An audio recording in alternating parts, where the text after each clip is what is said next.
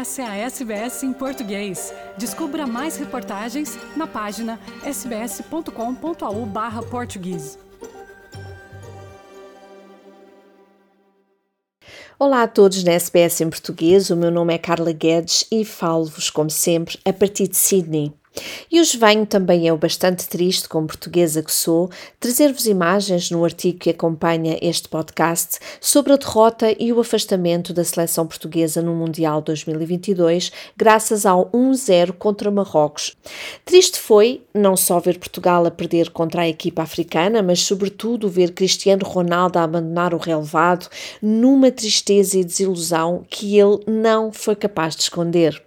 Mal soou o apito final no jogo contra Marrocos, ditando o afastamento de Portugal do Mundial, Cristiano Ronaldo foi o primeiro jogador a deixar o relevado do estádio Al Thumama.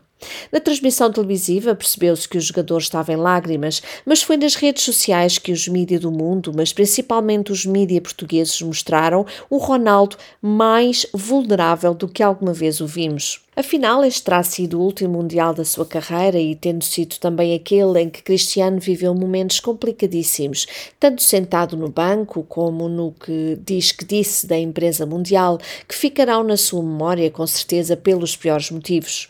A S P S em português reuniu algumas das imagens dos jornais, canais de televisão, revistas e blogs em Portugal, os quais se dedicaram mais até às lágrimas de Ronaldo do que à derrota e afastamento da seleção portuguesa desta competição.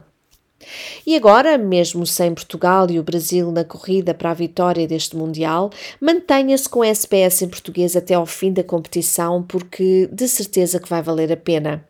Veja quem ganha este Mundial, que até aqui tem sido cheio de surpresas. Será a América do Sul? Será a África? Ou será que o troféu vem para a Europa? Quer ouvir mais notícias como essa? Ouça na Apple Podcasts, no Google Podcasts, no Spotify ou em qualquer leitor de podcasts.